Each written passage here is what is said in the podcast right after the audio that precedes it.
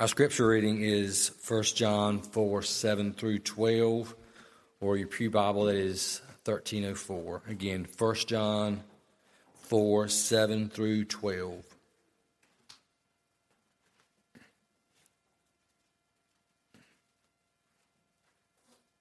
Beloved, let us love one another, for love is from God. And whoever loves has been born of God and knows God.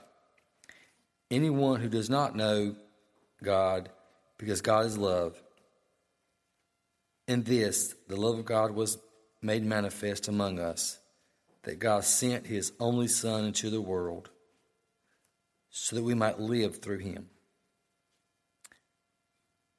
In this is love, not that we have loved God, but that he has loved us and sent his Son to be the propitiation for our sins. Beloved, if God so loved us, we also, we also ought to love one another.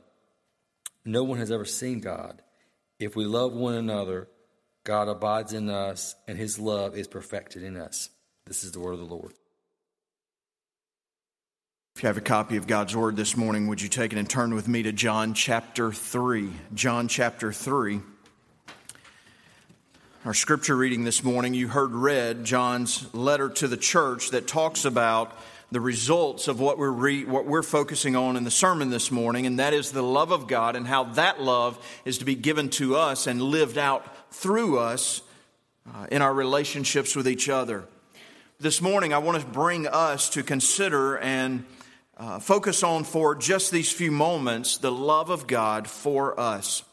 If you are a believer in this room this morning, let me just say that what we're going to do for the next few moments is to reflect for a bit on the gospel.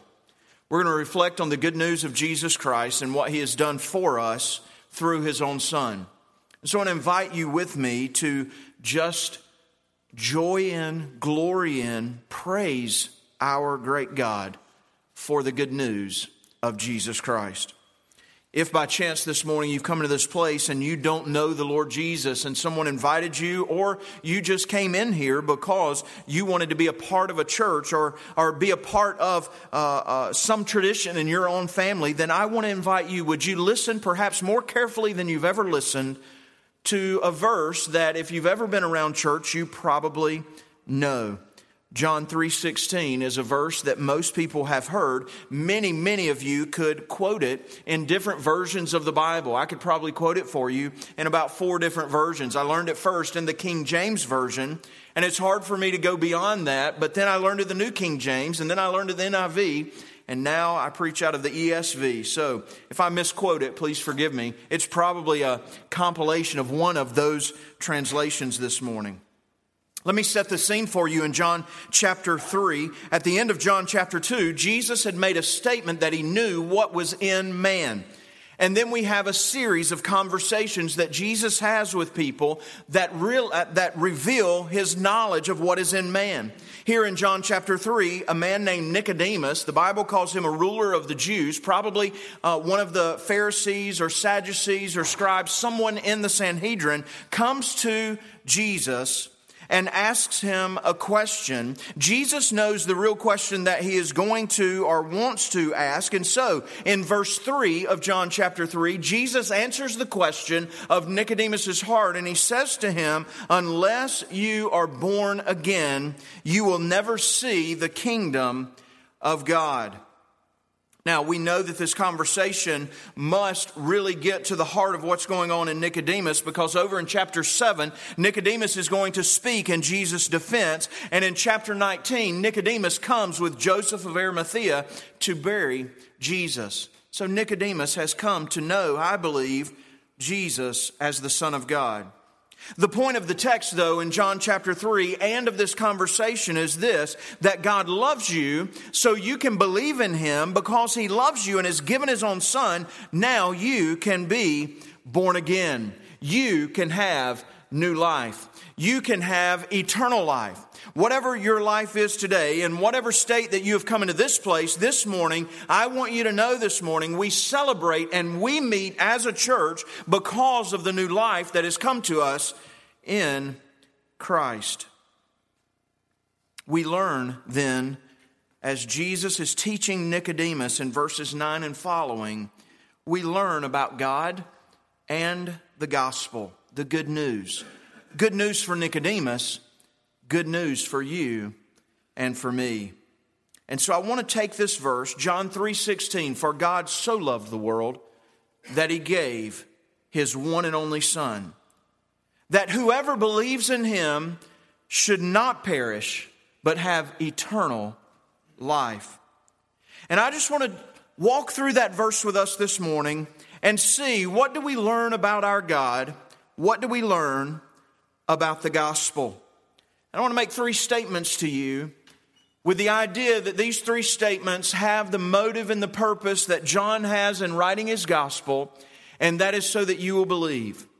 And as I mentioned a while ago, if you don't believe in Christ as your Savior, if you've never come to Him and given Him your life, my purpose today is to open up the gospel to you, to help you to understand the simple gospel of Jesus Christ with the idea that you would give your life to Him. But if you know Him today, my goal is that your belief would grow, that you would just rest in that belief, that you would remind yourself of the gospel. In church, we need to do so often.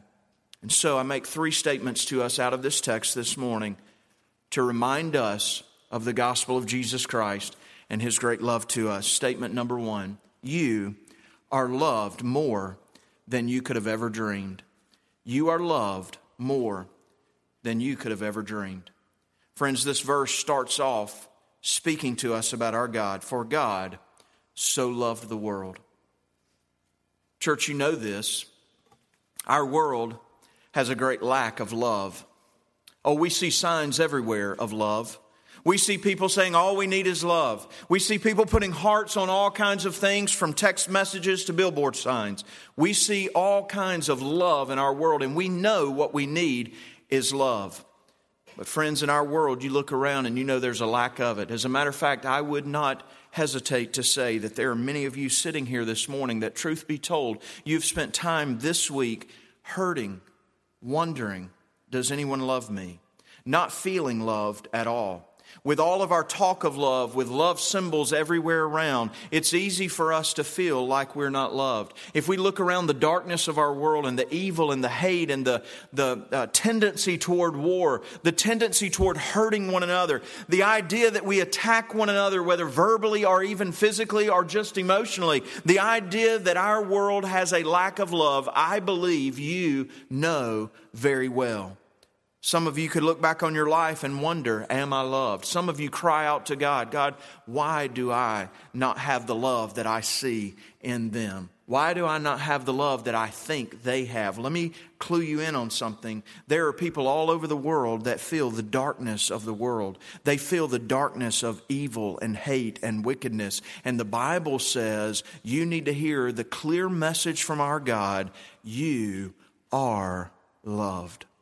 If you came into this place this morning and you were to say to me, Pastor, I'm just not sure. I know that you say that I'm loved, but I don't feel loved. Look at my life. Can I show you what has happened in my life? Can I show you the pain that I've suffered? I would affirm with you there is sin in our world. There is much hurt in our world. There are sinners because there is sin, and there is wickedness because there are sinners. And you are not loved by many in the world. But the one thing that I know and will stand on and will preach to the day that I die is that you are loved. Friends, this morning, if you've come in here and you've never experienced love in your life, perhaps God has brought you to this place today to hear that one statement You are loved more than you could have ever dreamed. For God so loved the world.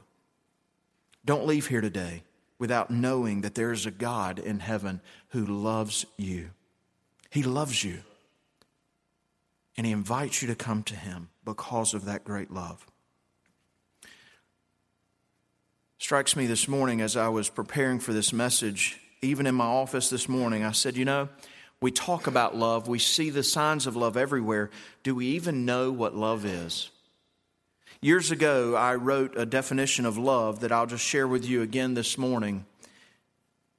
And then say, whatever you think love is, whatever you've heard love is, whatever someone showed you, if that's the case, that you learned from somebody that says, I love you, and there are all kinds of things that we could learn about love. Let me tell you that I believe love is a selfless and enduring commitment of your will to care about and benefit another person. It's selfless in that it's not self serving.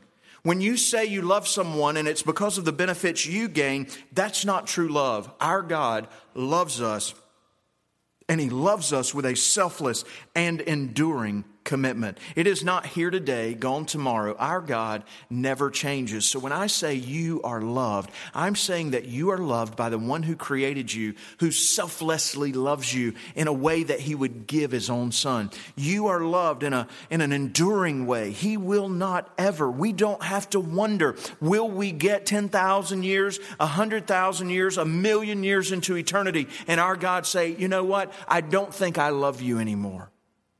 Our God loves us, and He has a commitment to care about and benefit you by righteous, truthful, and compassion thoughts, words, and actions. Friends, you are loved by God, for God so loved the world.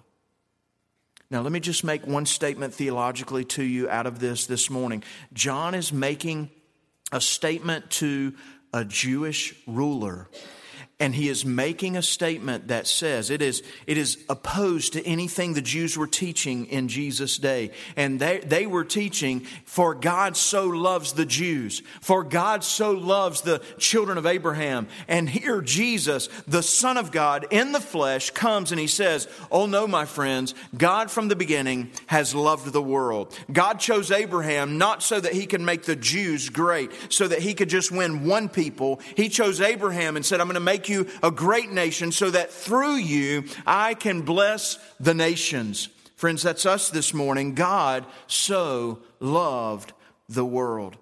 If you're in the midst of sin today and you feel trapped by it, listen to the Word of God. You are loved. If you feel like no one knows who you are and you're all alone in your life, you need to listen to the Word of God. You are loved. But the Bible doesn't stop there. There's a second statement that I want to make here, and it's this not only you're loved more than you could ever have dreamed, secondly, you have been given a gift that is more valuable than you could have ever dreamed. You have been given a gift that is more valuable than you could have ever dreamed. My mother loves Christmas, and I think that's probably where I get my love of Christmas. And one of the things that she loves about Christmas is the movie It's a Wonderful Life. I haven't watched it this year, and I'm going to be in trouble because I've not yet watched It's a Wonderful Life this year because mom has one requirement at Christmas, and that is we always watch It's a Wonderful Life. As a matter of fact, we talked to her uh, back on Thanksgiving, and I think she texted us back and said, I'm sitting here watching It's a Wonderful Life because Thanksgiving kicks off the Christmas season for her. In that movie, which many of you know, and by the way, one of the classic movies of Christmas, as a matter of fact, in most other Christmas movies, if there's ever a television in any recent Christmas movie, it's playing the, the, the movie, It's a Wonderful Life. Just notice that. In that movie, Clarence, who plays an angel that has come to George, he says to George this You have been given a gift. Many of you know the gift that he was given. George was given the gift that he says, uh, Clarence says to him, You have been able to see what the world is like without you. And I want to say to you this morning that you have been given a gift and you need to look at it this morning. If I were to hand you a gift, and I love giving gifts, as I've already shown you or told you this Christmas, if I were to give you a gift, there are two things that you would have to do. You would have to take that gift and receive it and open it. But this morning, what I want to say to you is that second phrase in John chapter 3 For God so loved the world that he gave. The word so there in John chapter 3 can have two meanings. It can mean, uh, like we normally say it, I love you so much. But when you say I love you so much, you have to say I love you so much that. There has to be some reason for the so. This word in our English translations can be taken that way. God loved you so much that he gave.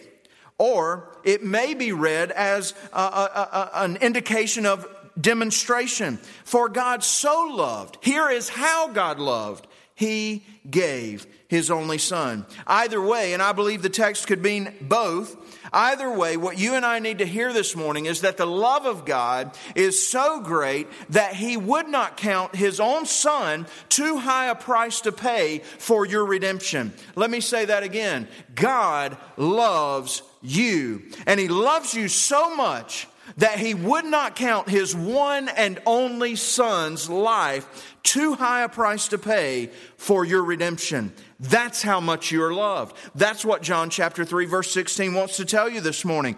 God loves you so much that he gave his only son. God loves you in this way. He gave his one and only son. Friends, you have received a gift that is far more valuable than anything you will receive around the tree this year. You have received a gift that is far more valuable than anything money could ever buy. You have received a gift that is far more valuable than anything you could have ever dreamed. You have been given an opportunity this morning to see that gift. Friends, we celebrate Christmas and we give gifts because of this gift, because of the gift the Father gave to us. God gave His own Son. God gave His own Son. Jesus gave His life. The Apostle Paul says in Romans chapter 5, verse 8, God shows His love for us, and that while we were yet sinners, Christ died for us. 1 John chapter 4, you heard it read just a moment ago. In this, the love of God was made manifest among us, that God sent his Son into the world that we might live through him. Friends, we have been given a gift. You have been given a gift that is more valuable than you could have ever dreamed, and it is the Son of God. The very Son of very God came to this earth for you. We don't just celebrate the birth of a baby because babies being born is a wonderful thing. We celebrate the birth of a baby because it was God in the flesh that came to die for you. God the Father gave his son, Jesus the Son gave his life. And so let me just say to you, 1 John chapter 4, just for a moment. Those of us who are celebrating the gospel together this morning, if you know the Lord Jesus Christ, I want to challenge you this Christmas to think about the love that God had for you. Just rest in that. Meditate on that. And then, as 1 John 4 says, then you love others. We are never more like Jesus than when we love, and that love drives us to give. And that love drives us to give extravagantly. I mentioned last week for just a moment the fact that we have changed in our gift giving in our culture. And I don't mean to step on any toes because many of you are probably already well done with your Christmas gifts and you're ready for Christmas. But isn't it strange that we uh, give differently than we ever have? And I want to make this statement this morning, not to get you to change what you're giving for Christmas, but I want to make this statement to glorify our God, and that is this have you ever noticed that gifts are more of a reflection of the giver than they are of the one who receives? Gifts are more of a reflection of the giver than they are of the one who receives. And God gave His Son, and it's a reflection of His character, of His love. He so loved you, He loved you this way, that He gave His Son. What you give is a reflection of you. I spend more time thinking about what I could give my wife than I do anybody else. I spend a lot of time thinking about what I could give my children because I love to surprise them and I want to give them something that they need or desire. I want to please them with the gift. So I spend more time there thinking about, studying, going to uh, great lengths to find out how can I give this without you knowing? How can I give this without you uh, um, or with you knowing then in the gift that I love you because I know that the gift is a reflection on the giver. In this case, the love of God is reflected in the way that he gave his son. That's what Paul's saying in Romans chapter 5. God demonstrated his love. It's what John's saying in 1 John chapter 4. God's love was made manifest. It was shown in him giving his son. God's gift was his son. And friends, our penalty was paid by that son. He didn't just give his son, listen, he didn't just give his son to be a good example for you. He didn't give his son so that you would know how to live. He gave his son so that you would not have to die. And the only way that he could give his son so that you would not have to die is he sent his son to become a baby in a manger to grow up and go to a Roman cross where he would shed his blood and die and give his life so that you might have eternal life. God's gift is shown to us not only in the manger, it's shown to us in the cross. And so this morning, I want you to know that the gift of God was one who would come and die in your place to pay the penalty for sin. As a matter of fact, if you read on verses 17 through 19, talk about the fact that God didn't come into the world to condemn you. There are people that think, oh, if God were to see my life, He's just waiting to condemn me. He's just judging me. Jesus says, I didn't come into the world to condemn you. I came into the world to save you. You were condemned already by your own sin. I came to save you from that sin. I came to save you from the penalty of sin. And so Jesus, friends, came out of great love for you so that you might have life. God sent his son so that you could know you're loved. God sent his son so that you wouldn't have to pay the price for your own sin, but that you could accept that gift of our great God, which brings us to the third statement. Not only are you loved more than you could have ever dreamed, not only have you received a gift of more value than you could have ever dreamed, but thirdly, you must receive the gift. You must receive it. Friends, the Bible talks about this all the way through. God sent His Son to die. Praise the Lord. But it has no effect on you unless you receive the gift. If I were to get a gift from out, out from under the tree on Christmas morning and give it to my wife or one of my children, and they were to say, Thank you for the gift, and then put it back under the tree and go on with their life, they would never experience the benefits of that gift. Friends, this morning, what I want to ask you to do is would you open the gift that our God has given you? Would you tear the paper off and open the box and find that you are loved, that you have received a gift, and would you accept it? That's what John chapter 3 says to us. Look at it with me. For God so loved the world that he gave his one and only Son, that whoever believes in him should not perish, but have eternal life. Friends, to accept the gift this morning, the Bible uses one word here in John chapter 3 believe. Do you want to receive the gift of our Savior? Then you must believe. The word believe in the New Testament has two sides to the same coin as the word repentance. Jesus says to us, repent and believe for the kingdom of God is at hand.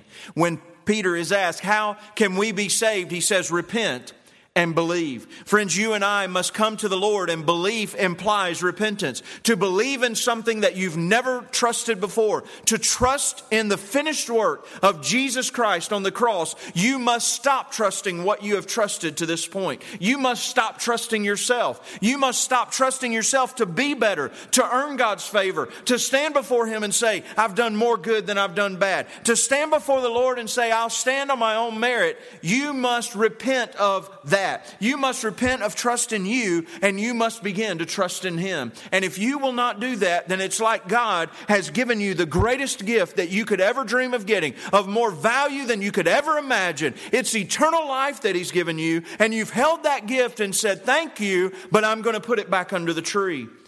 And this morning, I want to ask you would you unwrap the gift? Would you receive the gift that He's given you? This past week, I've had a couple of conversations with my insurance company. Some of you remember a couple of months ago, back in September, our refrigerator flooded our kitchen. And they came in and they did their uh, water damage control and dried out our kitchen. And now it's been in September. And the water damage company is calling us saying, hey, we need payment. We need payment. And I said, Well, we put a claim in on that. And I called my insurance agent about a month ago, and he said, Yes, we're putting the check in the mail. It's coming from Durham, so it may, may you know, it may uh, take a week to get there. And I said, I can walk to Durham and back in a week. But he said, No, it may take a week to get out there, and that's fine. That was a week, by the way, was uh, two weeks ago Friday. So I called him on Wednesday of this week, and I said, Hey, the, the company's calling me again. Have you sent the check? Oh, yes, it's in the mail. I said, It was in the mail two weeks ago. And uh, so we have played phone tag at the end of the week, and I am a victim of the checks in the mail right now. I've got somebody needing a check from them that's supposed to be written to me and this company, and uh, this company's wanting their money. And I'm thinking, man, yes, the check's in the mail. Boy, I need to get that check. It's like somebody saying, hey, I, I got you a present for Christmas. I mailed it to you. Did you get it? No, I hadn't gotten it yet. Friends, this morning, if you're not willing to receive the gift, God didn't open a, a, a, check or a letter and put a check in it and send it to you and it's not there. He demonstrated His love, and now He says, Will you accept it? Will you accept it? Will you open the present? Will you believe in Him? Will you turn from what you're trusting in right now and turn to Jesus? So here's my question it's twofold. Do you know Jesus Christ? Do you know He loves you? Do you know that He's loved you so much that He gave His life? That the Father loves you so much that He gave His one and only Son? Some of you this morning would have to be honest and you would say, Oh, I know that. I've heard it all my life. So, my last question would be this Have you unwrapped the gift? Have you received it? Oh, He sent it, and it's here. It's just a matter of will you receive it?